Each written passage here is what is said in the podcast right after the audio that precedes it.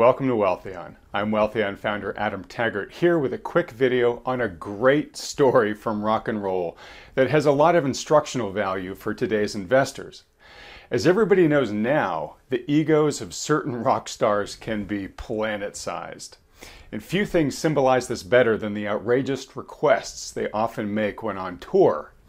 These requests are referred to as riders, and they appear in the contract a tour venue receives in advance of the artist's arrival. These contract riders specify the physical conditions that the singer or band requires to be in place before arriving to perform. This can be stage lighting settings, sound equipment, furnishings, all that kind of stuff. And these rider requests can get pretty funky, often extremely so when it comes to backstage perks that the performers want. For example, Eminem's contract asked for a wooden pond filled with koi carp to be placed in his trailer. Katy Perry demanded a chauffeur who wouldn't speak or make eye contact. Mariah Carey insisted on 20 white kittens and 100 doves. Iggy Pop wanted seven dwarves, Slayer wanted 50,000 bees, and Motley Crue a submachine gun. One artist even asked for a great white shark, if you can believe it.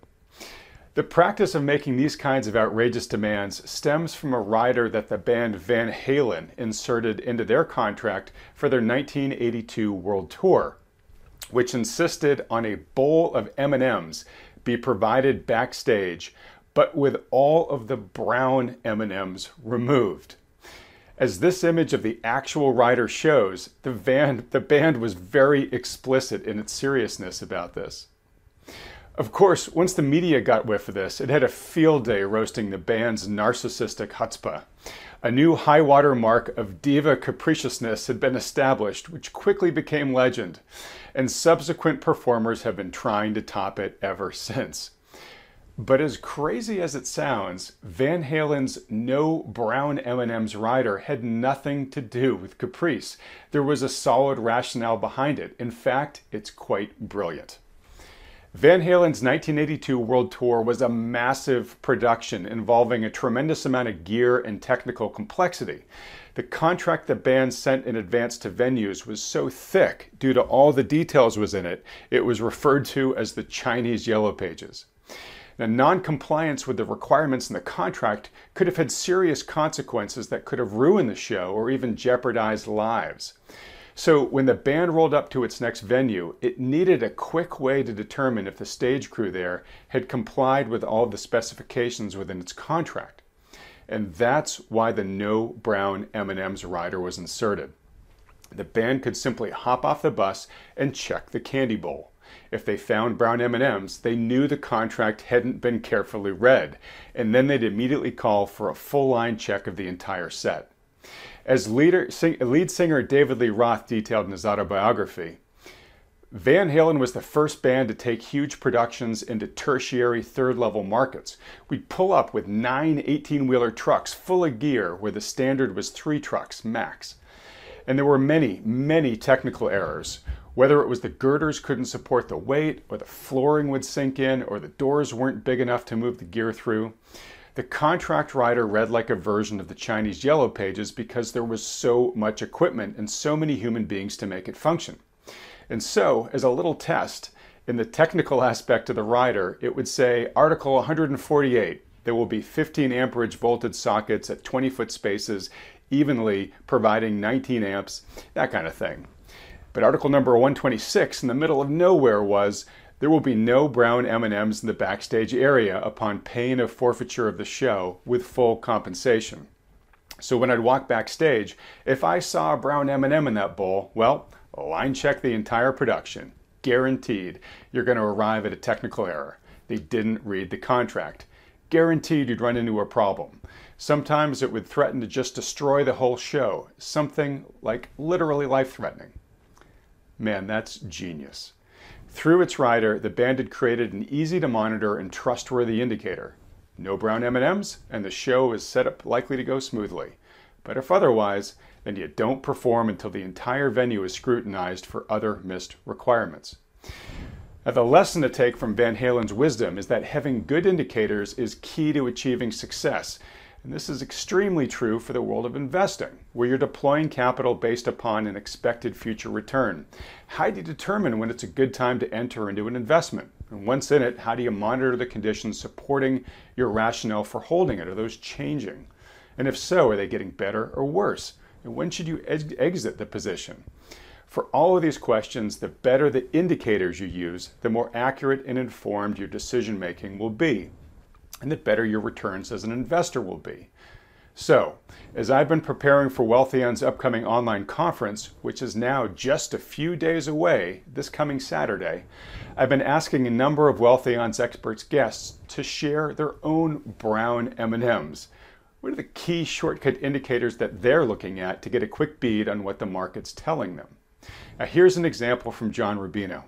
One of the best indicators of the peak of a cycle is the is RV sales. You know, RVs are these big houses on wheels that uh, that are, are patently absurd, but that uh, people tend to buy um, when things have been good for a long time and they bought their other toys. You know, they have their motorcycle and their jet ski um, and their big truck and uh, anything else you can think of, and then they buy an RV, right? And that that usually um, signals the peak of a cycle when lots of middle class people um, have had it so good for so long that they think something as ridiculous as an RV is a good thing to own.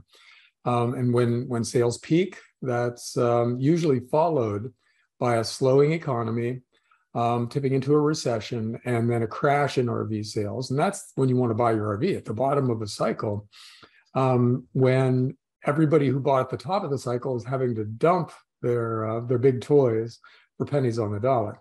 So anyhow, where are we now? Um, we're actually in an interesting place because the RV indicator did something unusual this time. Uh, it was rising and rising and rising. You know, our RV sales were were peaking towards the end of the previous decade, 2018, 2019, which implied that we were heading um, into a recession in the not too distant future.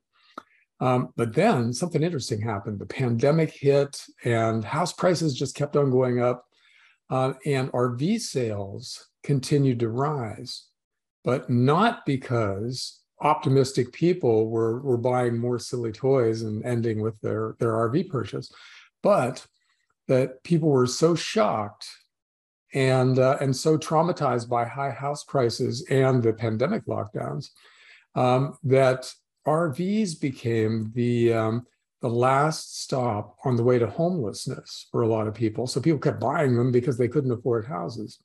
Um, well, now things are getting back to semi-normal, and uh, so we can probably treat the RV indicator as um, as we used to treat it instead of some kind of pandemic housing bubble related distortion.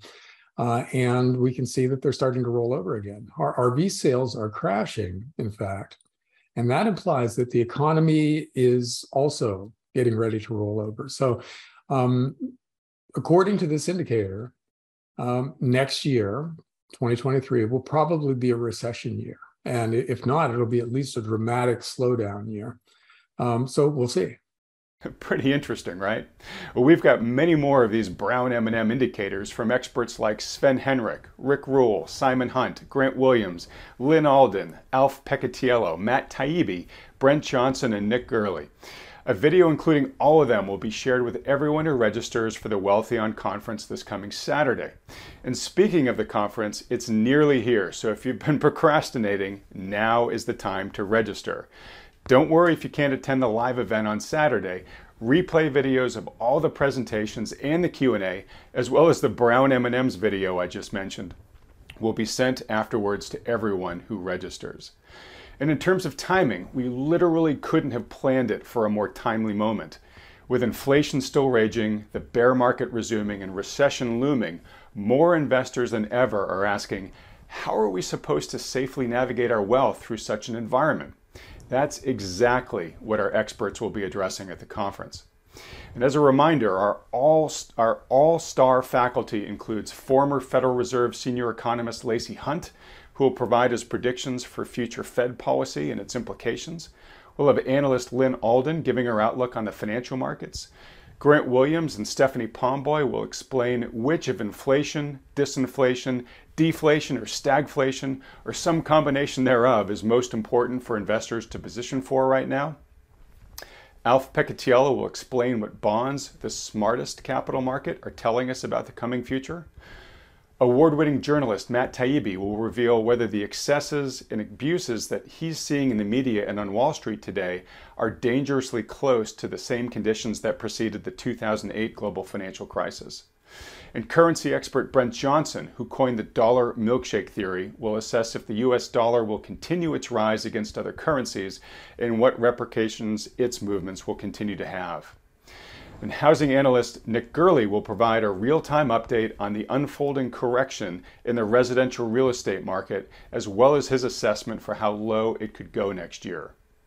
Doomberg is going to report on the current global energy crisis, whether that's going to improve or worsen next year, and what its impact on markets is most likely to be. We'll have natural resources investor Rick Rule covering hard assets, including the sectors and companies that most have his interest right now. Mike Maloney will give his price forecast for gold and silver, and Jeff Clark will provide his latest outlook on the mining companies. And in addition to those presentations, we'll have live Q&A throughout the day with as many of these experts whose schedules allow them to to participate. So you'll have the chance to ask them directly whatever questions you care about most. And we'll also have Wealthion's endorsed financial advisors, Lance Roberts, Mike Preston, and John Llodra, on hand throughout the day to answer any and all questions you'd like to ask them about investing. Now, all of this is happening this Saturday, September 24th. So if you haven't registered for the event already, go now, I mean right now, to wealthion.com slash conference and sign up. As you can tell, I'm extremely excited for Saturday's event. It's shaping up to be our best one yet, and I look forward to seeing you there. Uh, thanks so much for watching and for all you do to support this channel. And don't forget to head over to wealthion.com slash conference to register. Take care, everyone.